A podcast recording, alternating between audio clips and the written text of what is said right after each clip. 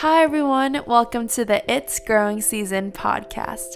I'm your host, Maggie, and this series will be about all things related to real growth, true health and wellness, and learning to love and care for yourself.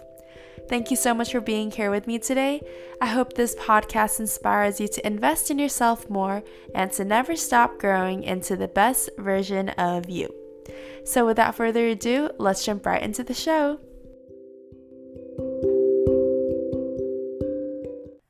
Hi, everyone. Welcome back to the It's Growing Season podcast. Thank you so much for joining me today for another episode where I share my conversation with Jenny and Kathleen from The Grown Up Asian with you all. Jenny and Kathleen are physicians and life coaches who coach women around discovering their true selves, fighting that inner critic, tackling perfectionism, and learning to take control of your own life.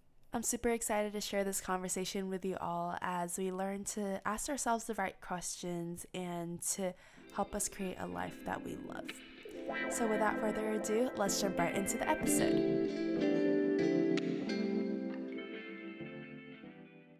Hi, Jenny and Kathleen. Thank you so much for joining me today. Hi, Maggie. Thanks for having us. Hi, thanks. We're so excited.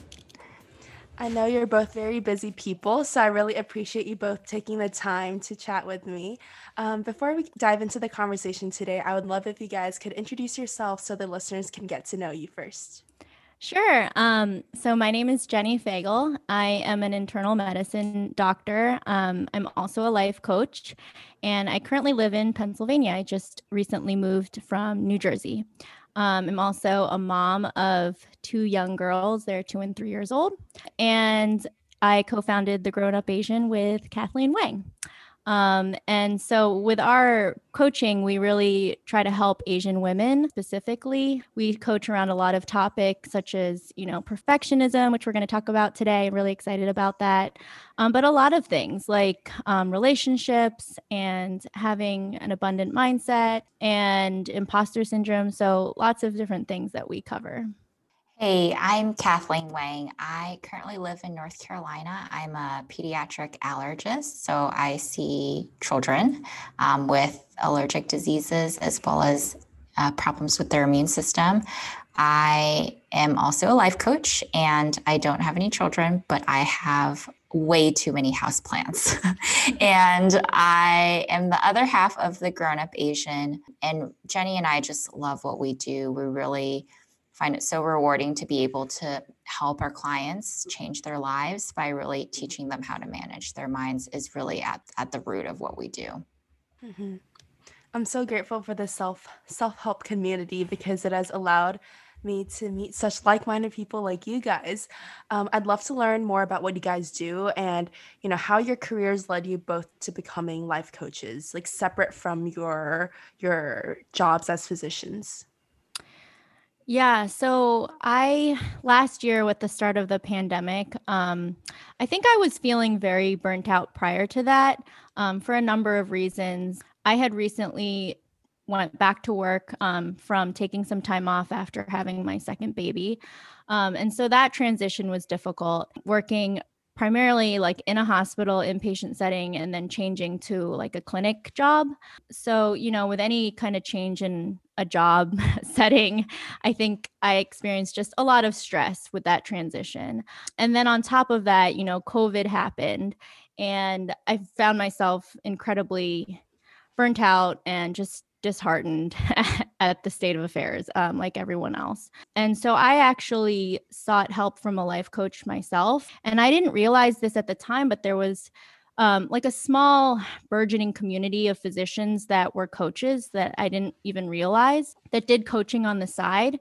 And so I had a physician, internal medicine doctor coach me, and it truly changed my life. Um, I've done therapy before, um, and I think there's a lot of value in it.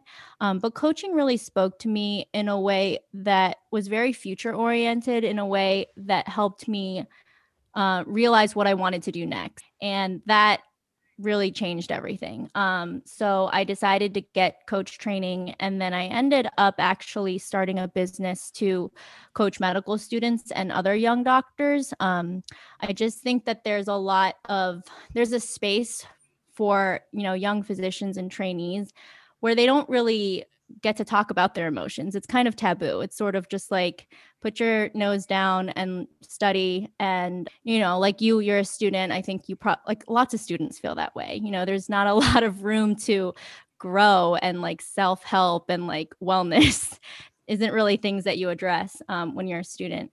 And so I wanted to fill that space and that's how I met Kathleen on social media as I was promoting that business, which I still do um, on the side. And so we really bonded um, over our upbringing as Asian women and Asian physicians um, and juggling it all. And we became fast friends, and really the rest is history. Yeah, Jenny explained a lot a lot of it. I'll just give a little bit of background on, on how I came about coaching. I had what I think is a typical Asian upbringing. Um, I was born in China. I had, um, or I came to the US when in early grade school.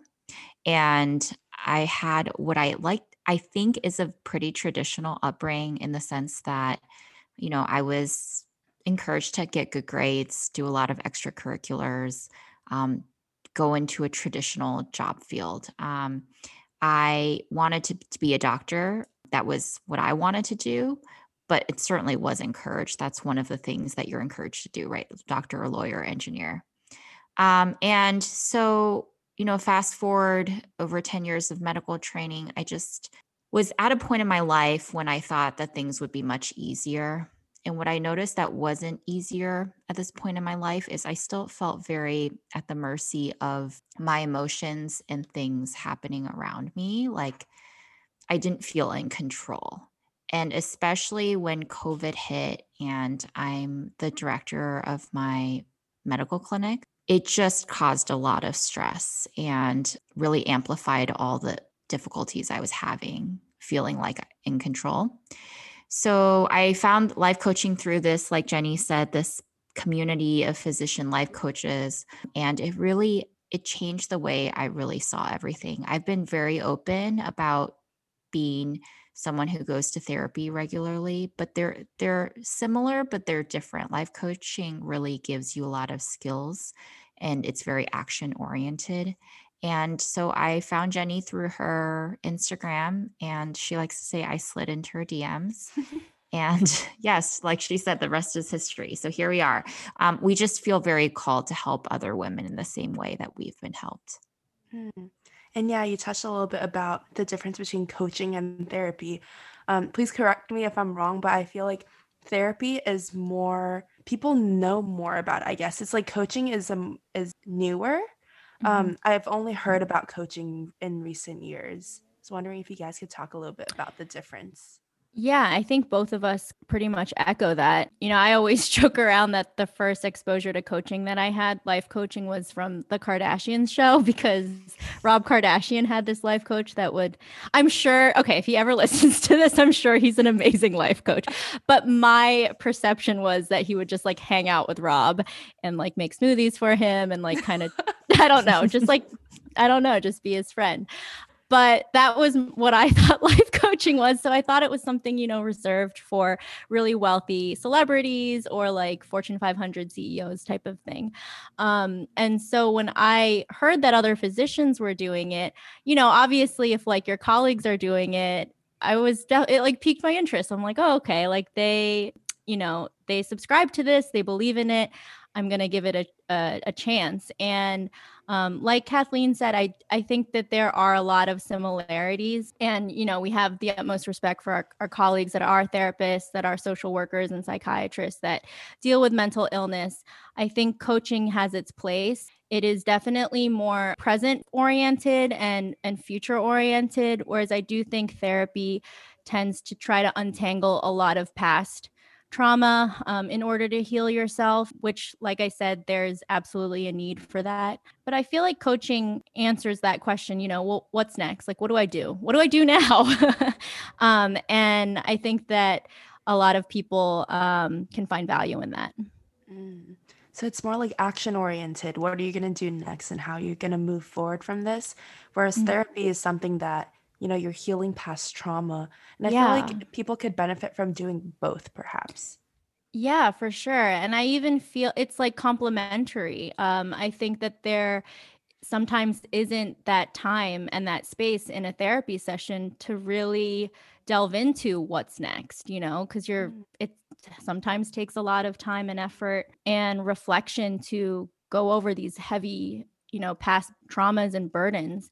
And I, another thing is, I think coaching really lends itself to this concept of accountability too um, that i don't think you know obviously therapy might not have the time to do um, but having like an accountability partner having someone that is like a thought partner um, we always like to say you know we're not the expert like the client is the expert of their own life um, and we just ask the powerful questions in order for them to to come to their own conclusions and think about things differently um, so that's really how how we like to describe it. Mm. I love how you guys say that you're just the people asking the questions, but you have the power and the knowledge to break free from all these problems yourself. And yeah, today I wanted to open up the conversation about the unique Asian experience since you guys are the grown up Asian. I especially think that the concept of Asian hustle culture, such as, you know, being a model student or being the model daughter, friend, stuff like that, is a big factor that contributes to the strive for perfectionism, which is something I really want to talk about today. So I wanted to ask you guys if you could talk a little bit about this idea of perfectionism and why it manifests in the first place. That's such a good question. I think at the root of it really is this common thread of people pleasing that I think that we're were um, raised with growing up. And I even notice it, you know, even subconsciously or unintentionally, like when my parents are around my my kids. Um, they'll say things like okay be a good girl like be a good girl always or like you know it's it's almost like this performative behavior it's like you do this and then that makes me happy as a mom or as a grandma or whatever and we're just like use it's this this cycle and i don't think that it's something that they are like okay i'm going to emotionally manipulate my grandchild right now but it comes it, you know like now that i'm more aware of that that's definitely a thing and and reflecting on my own childhood which you know i feel very blessed to have the childhood that i had and even more so talking with a lot of the women that we coach and our clients there is that common thread of people pleasing and um, performing like being the best being the model minority and and noticing that that garners a lot of praise and that garners positive um, you know reinforcement um, and it's it's that awareness i think is really important at this stage in order to break free from that in order to break free from this idea that we need to perform and achieve in order to be worth something yeah i agree with that and i think perfectionism, like a lot of other things, underlie it as well. There's another common thread that perfectionists can be very afraid of failure or mistakes.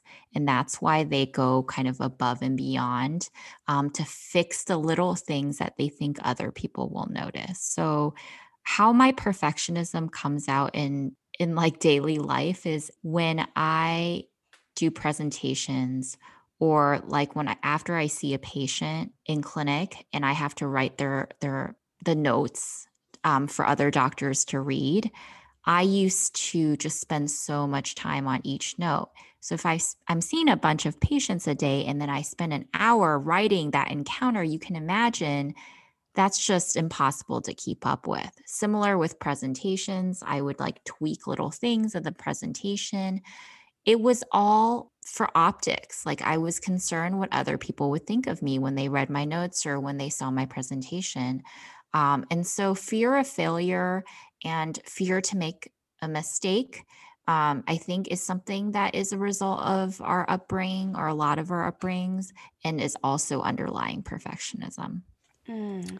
Yeah, like now I'm creating a lot of artwork for my podcast and I start I started drawing on my iPad and it takes me so long to make one post because I just keep fixing these little things but no one notices them and it's all just because I'm afraid of what other people will think. And that's actually um, a pretty famous Brene Brown quote. I'm going to um, paraphrase here, but it's something like perfectionism is about one thing. What does everyone else think? Mm. Basically. um, which I think Kathleen alluded to. And um, it was it was just recognizing that in myself um, and realizing that that's the difference between like healthy striving which is you know you're working hard and doing your best just for yourself um, and you're not as concerned like kathleen was saying about the optics um, is an important distinction that we help our clients make mm. and i understand that you're both like you said jenny you were helping people who are on the pre med track, right? Like students. And a friend of mine actually asked me to address this whole aspect of stress and being a pre med student. And personally, I'm not a pre med student, but I think this would be a perfect time to address this because, you know, since you guys have both been on that track and being a perfectionist and needing to get good grades, especially under this whole Asian stereotype and this need to get good grades, like, how does one overcome this huge mental barrier? Yeah, that is such a good question. Um, and looking back, you know, we're both pretty far removed from our pre med college days. Um, but I can tell you it mimics or echoes very much like what we're talking about as far as like what is everyone going to think because that's something that I thought about a lot. It was it was a lot of comparative behavior. It was a lot of like what did this person get on the test? What did this person get? Oh my gosh, they did better than me. And instead of just focusing on myself and reminding myself, why am I doing this? You know, what is the reason? Am I doing this so that when I'm 35 and I'm with a patient I can tell them that I scored higher on a biochemistry test than, you know, my classmate. No, you're doing it to help your patients and to become a doctor and to make an impact in that way. So I think, you know, it's really difficult in the moment, especially when being pre-med and and undergoing this long career trajectory it, it's really based on meritocracy. So it's, you know, it's the grades. it's all about grades and these external, um, you know, markers of success. And I think that's what makes it so, so hard. Um, so I guess my, my advice is just to have that, try to have that self-awareness, cultivate it even as young as 18 when you're pre-med if you can because it's just going to get worse like the longer you're in it i mean i feel like every stage there's opportunity to compare yourself and to feel bad about yourself and not celebrate your own wins and your own success. I second that, Jenny. And also, I actually have two younger siblings who are in the med or pre med track. One is in med school right now, another is pre med. And having now kind of like a 10,000 feet view of the situation, I would say that I was wrapped up in perfectionism because I felt like everything mattered. Like I it had such weight, like that one test had such weight, like Jenny would say. And I always had this thought that the progress, if I wanted to be this in my career, you know, have you seen that drawing where the progress myth is like one line? It's like a straight line up, linear line, but the reality is like there's loops up and down. And I think I always thought it was one way up. And if I fell off that track, it was really hard to get back. But the reality is there's a lot of ups and downs in life. And if you get off track, there's another way to get back on track. Maybe that's like the more scenic route, right? So it's hard to see that when you're um, pre med and it's so competitive to get in, into med school. But as someone who also reviews applications for, you know, residency and fellowship, the people that really impress me are the ones who get off track or fail, so to speak, and then find their way back. That shows a lot of resilience and just a level of maturity, I think, that can be lacking um, when you just go straight through to everything. Mm, I always say progress is not a linear line, it's an upward squiggle because you got to so go true. up and down, you know. But as long as you're making progress, and it might not be the progress that you expect to see, but I truly believe that, you know, if you put in the work and you also take time for yourself and not make mm-hmm. work and school your entire life, that's when you mm-hmm. truly make progress. Yeah, definitely. And I also wanted to add I think like identifying what you're good at and what your strengths are from an earlier age is really important because it, it keeps things in perspective like kathleen was saying um, you know if someone does better at certain classes or what like everyone has their own strengths and that's okay. Um, so it's not like you have to be just as good at everything than your neighbor. So that was something that i didn't really think about much when i was you know um, pre-med and in medical school. Like i think like many people you just think that you have to be the best at everything mm. all the time. I mean yeah there's no surprise that people get burnt out. Mm-hmm.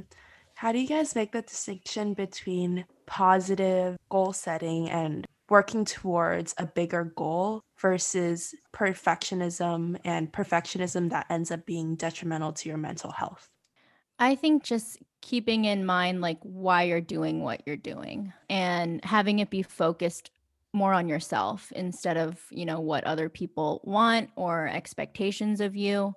Um, that's something else that we coach around a lot. Like this sense of duty or these expectations that you know whether it's your family or your siblings or people place on you um, you just have to remember who you are and what and what you want out of life and make sure that you're living you know in alignment with that I think a couple of months ago, or a couple of weeks ago, I saw one of you guys, I think it was Kathleen, post on your Instagram. It was about this round table negotiating of people expecting your time and expecting having certain expectations from you. Do you remember posting about that? Yes, I did. I actually um I did that exercise because my wellness coach asked me to do it. I was feeling very overwhelmed with all the things I had to do in my life. And she said, How about all those things come to the table you act like they're they're people and they're negotiating for your time. What does that negotiating look like? And what is what do you think that negotiation should look like? So for example um, i really value time with my husband um, but when i examined this roundtable negotiation his voice was very it was not very loud at the table when it should have been loud um, because time with him is important. Yeah, you just can't pour from an empty cup, and you always have to prioritize the things that are important to you and not let things like work and academics be that big of a part of your life to the point where you're not enjoying personal time, you're not enjoying time with family and your loved ones. Because I think that, especially as a college student, we often tie our self worth to the college we end up going to, the our academic achievements, whether we get an internship or like LinkedIn is so toxic. but yes. is it really? We're not like that active on LinkedIn. I was trying to get more connections recently. You always get notifications about you know your friend getting this internship or that your friend you know mm-hmm. starting this new position at a job and yeah. it can kind of make you feel like you're not doing enough yeah. and i see this so often people are always saying oh i should be getting an internship but mm-hmm. do you mm-hmm. actually want one right like mm-hmm. i definitely have this struggle as well but I have tried to use social media and use stuff like LinkedIn in a more, I try to be more aware of the time I mm-hmm. spend on it and why I'm actually on there. Yeah, it's so crazy how there's like literally 10 different platforms that you can be on these days that like all make you feel bad about yourself mm. um just because it is this constant like barrage of just what everyone else is doing it makes you look inward and not in a healthy way mm-hmm. yeah and in addition to the strive for perfection i think that a secondary layer to this is the inner critic i wanted to ask you guys about this idea of the inner voice and what is this inner voice and how does one go about overcoming this yeah, totally. We coach around this a lot too. Um, so the inner critic, you know, it's everyone has one, and it's usually based. It's like a, an amalgamation almost, a combination of like you know maybe what your family's been saying past you know your belief system things that you've experienced in the past maybe past like disparaging comments. All of these things just have this narrative in your mind that now runs where you know you can get triggered by certain things and it, it it basically is just a voice that tries to keep you down and you know it has this false sense of security like it's trying to protect you somewhat So it might put you down in a way that's just like incredibly negative, but you're like, oh, should I listen to it? but there's this phenomenon in psychology, um, basically called automatic negative thoughts, ANTs, and it's it's this proven known thing that we tend to just think negatively um, about ourselves and situations. And um, what we teach our clients is to first of all be aware that you have this this narrative. Um, a lot of people don't even realize that they just automatically go down this rabbit hole of negative like negative thought patterns. Um, so that's like really the first step is just even being aware that you're talking like this to yourself and and questioning, you know, is this even true? Like, is this a hundred percent accurate? Um, why why am i thinking this way did something happen to me in my past that is trying to you know come up again awareness is everything jenny what you were saying before it made me think of the saying like negative thoughts are like velcro mm-hmm. and positive thoughts are like teflon they just slide right off and so just being aware of the inner critic knowing what it is and yeah, it feels very protective. In a way, it is protective because your brain you know, years and year when I say years ago, I mean a long time ago, right? Your mm-hmm. brain is meant to protect you from threats. Um, and that used to be physical threats. Now it's more so psychological threats. And so your brain is wired to be protective, but those protective mechanisms don't really serve us anymore. Mm. Yeah, that reminds me of the whole concept of the ego and like protecting the ego. Because mm. I'm reading a book called A New Earth by Eckhart Tolle. I don't know if you guys have heard of it, but he talks about the ego and protecting the ego. And I think that what you guys said about, you know, this protective mechanism of what is it even trying to protect you from? I think maybe you had like for for example, you were younger and you got embarrassed about something because you did something wrong. So then, like, if a certain situation comes up like that again, I don't know, maybe you got like yelled at or something like that by your parents in front of your friends. I don't know.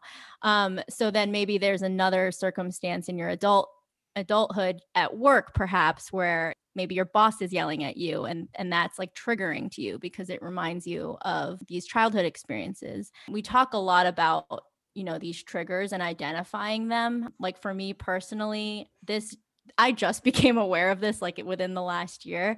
Um, but my my parents really micromanaged me and would basically I mean, I say coddling, but which is probably true, but they coddled me and didn't really allow me to like make mistakes or like make my own decisions. And so now like a big trigger for me that often comes up, you know, with my husband is if I feel like he's telling me what to do, even if he's not, like I really, that like sets me off. So it's like identifying these triggers, whether it's in your relationships or how you talk to yourself, it's so important. I have the same trigger, Jenny. if, if someone tells me, what to do or tells me the right way to do something, I yes. just lose it. Or I, I used to it. lose it. I'm much yeah. better now. Yeah. Mm-hmm. Again, it's like the self-awareness thing. I think a lot of people just go through life not realizing that that that's a trigger and that trigger is based on, you know, these heavy things that have happened in the past. But yeah, taking the time to examine them and see how it shows up in your in your life now in the present is is so important.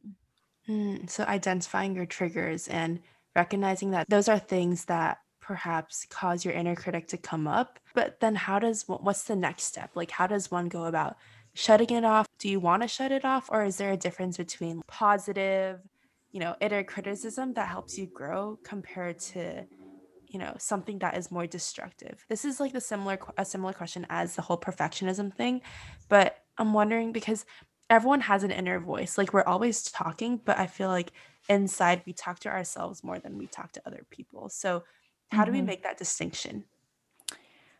I think one of the first things that you have to do is, you know, we we are big fans of journaling. So what I like to do is I if I'm like deeply troubled about something, I we do like these thought dumps. I know Kathleen does this too, or we'll do it with each other, um, frankly, because we just coach each other a lot about personal things.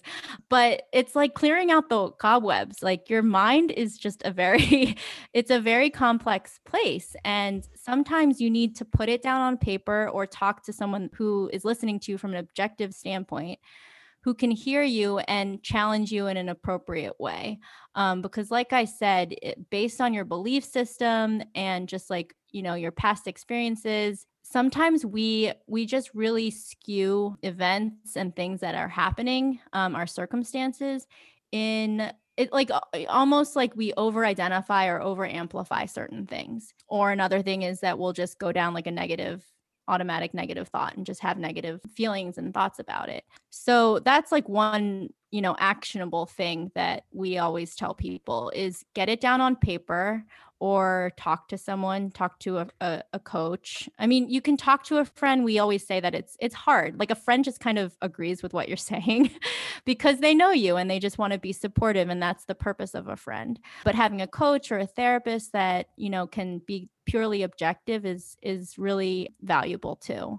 And really you know examining from a very rational place these thoughts that you're having and and challenge them I work, like I said, with a lot of medical students and residents and other young um, attending. Some of our clients have been other physicians, and you'd be I always say this like a lot of these people are so accomplished, right? Like on paper. And if you saw them walking down the street or work with them, you'd just be like, wow, they have it all together. But inside, they have like this as the same way, like with all of us, these inner critics that come up.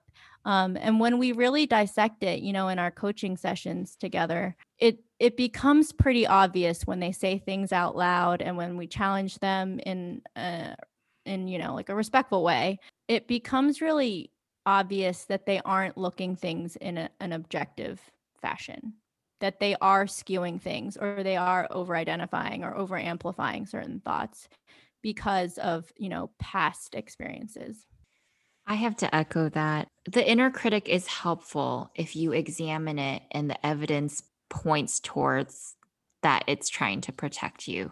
Let's say that you're going for a promotion and you have no experience to be successful in that promotion, like your inner critic is protecting you, right? You don't have the necessary skills, experience to be able to do a good job potentially. I mean, you could argue that that may not be objective either, but in that situation, your inner critic is protecting you.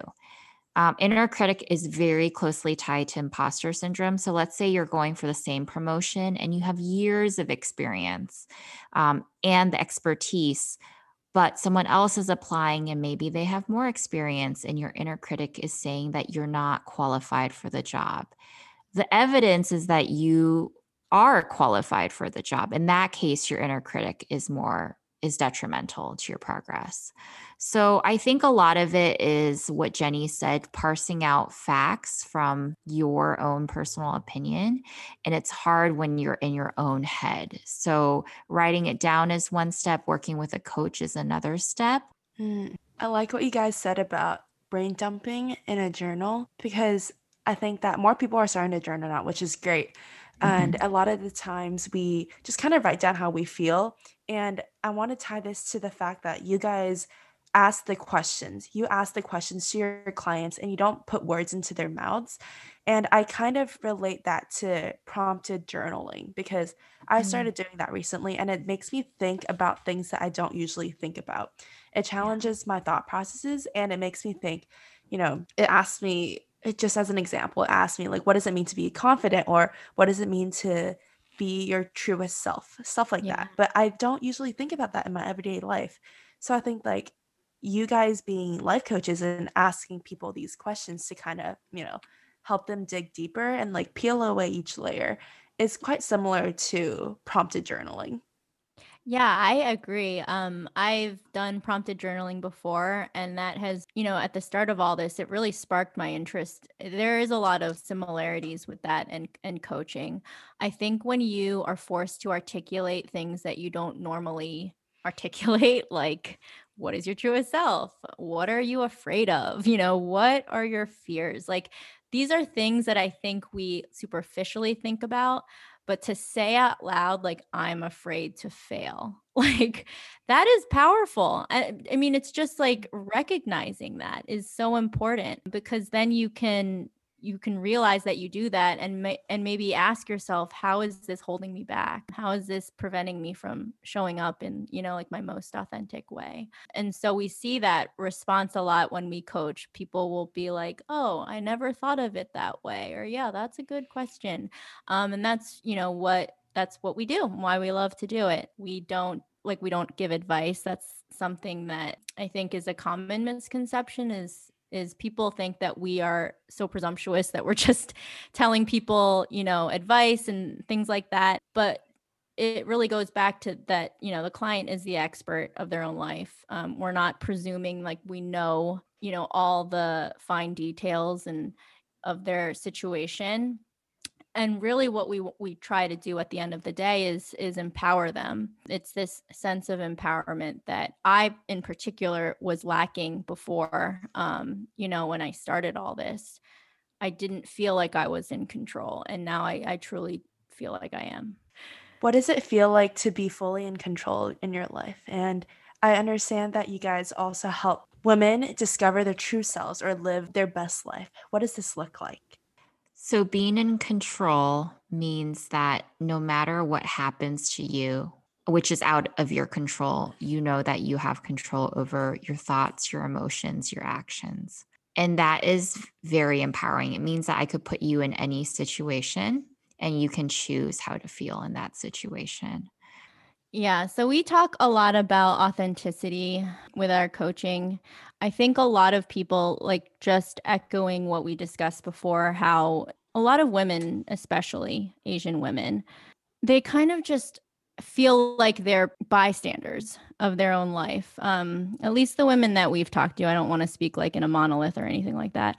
Um, but a lot of them do feel that way, um, and that's why they seek our help. They they feel like either they were not like forced, but heavily encouraged to pursue a specific profession that they might not have, or they feel unfulfilled in the current job that they have, or their relationships um, are, you know, tense. And I think that it's recognizing that you can be in control and that you don't have to answer to anyone. You don't have to seek permission from anyone, which really goes against, you know, our upbringing, um, mine in particular, because I felt like I had to ask permission for everything. I grew up in a very strict, you know, Filipino upbringing.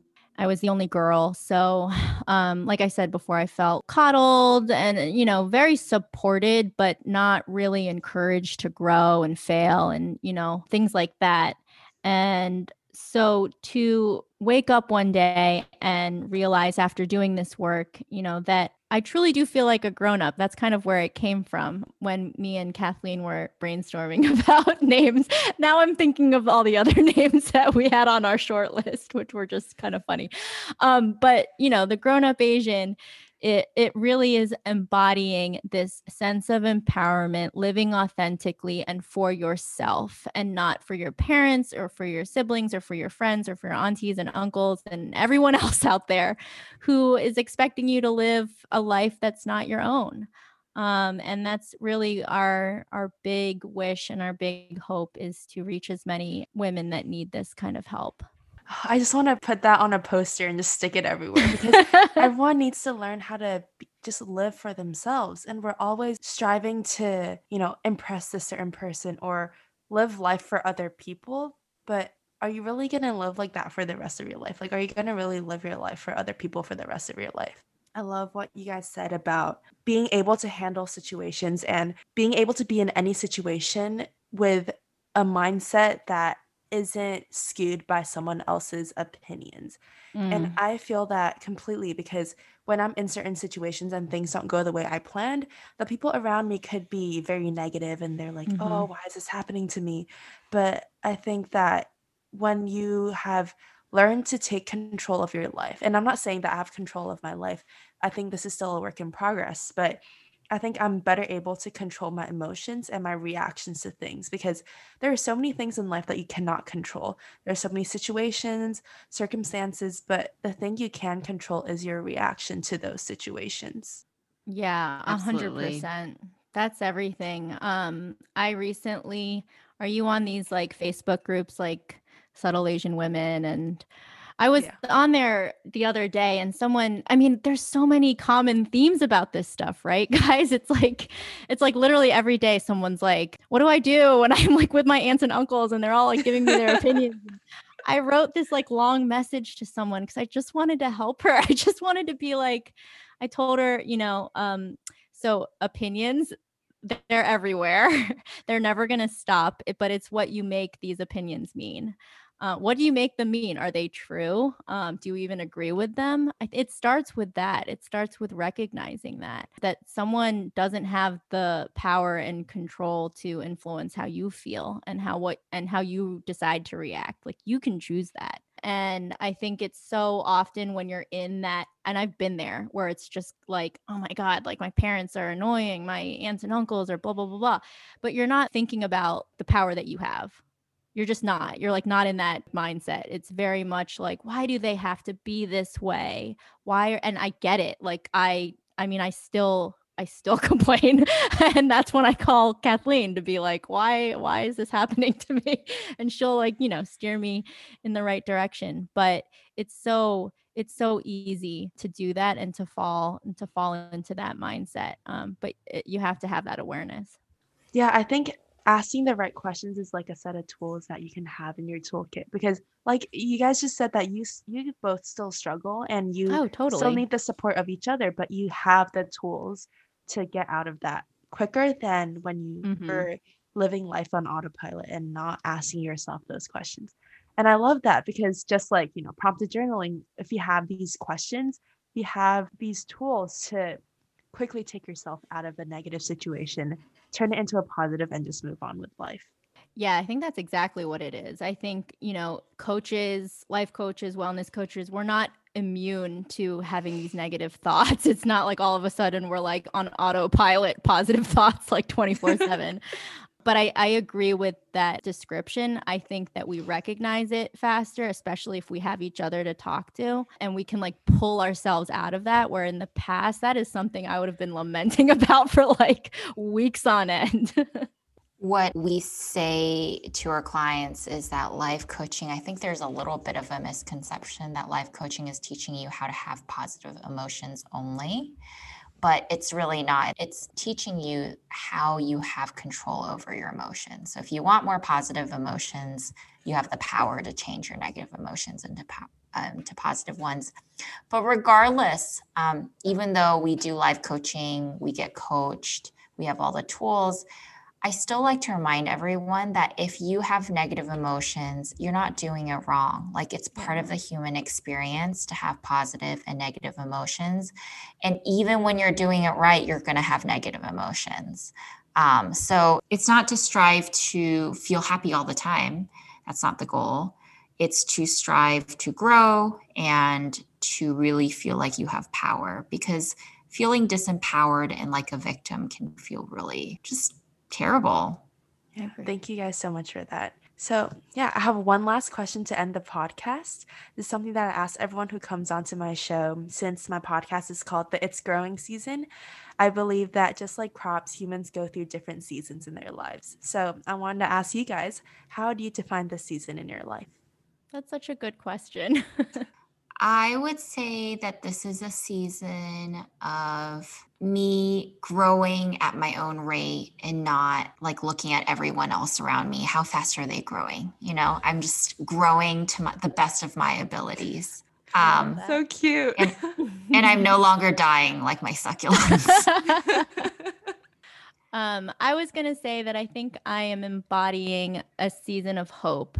And I think that that really comes after, you know, a challenging year for everyone. You know, 2020 was difficult, but I think the recent, you know, I don't know if you, you probably follow the US the inauguration. I just feel like we're, turning a corner and I do feel hopeful about lots of things in my life, particularly this business and, you know, my relationships I feel are very strong. Um, and I'm just I'm just so thankful and, and grateful to be connecting with um, with you too, Maggie, and to all the people that we've we've met along this journey. Yeah, thank you guys so much. What what services do you guys offer and where can listeners find you?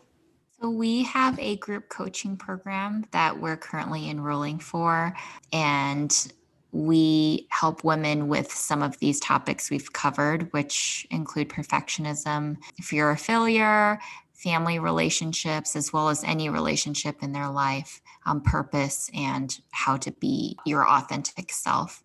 And you can find us on Instagram, where we're most active.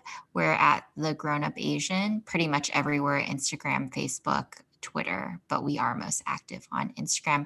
Friend us. We love to connect with you there. Yes, and our website is thegrownupasian.com. Um, and you can schedule a call with um, me or Kathleen. Um, we can talk to you more about what we what we do. Yeah, and I'll put all your links in the show notes below. Thank you guys so much for joining me today. It was such an honor having this conversation with you too. And thank you for the work that you do in helping Asian women create a life that they love. Thanks, Maggie. We had so much Thanks. fun. Thank you so much for listening to this episode. If you enjoyed it, please don't forget to leave me a review and give me a follow. And you can also find me on my Instagram at mags.lee and at It's Growing Season, as well as my website, which is growwithmaggie.com, and you'll be able to find all of this in the show notes below. Thank you so much again for taking the time to listen, and I hope to see you in a future episode. Bye, everybody.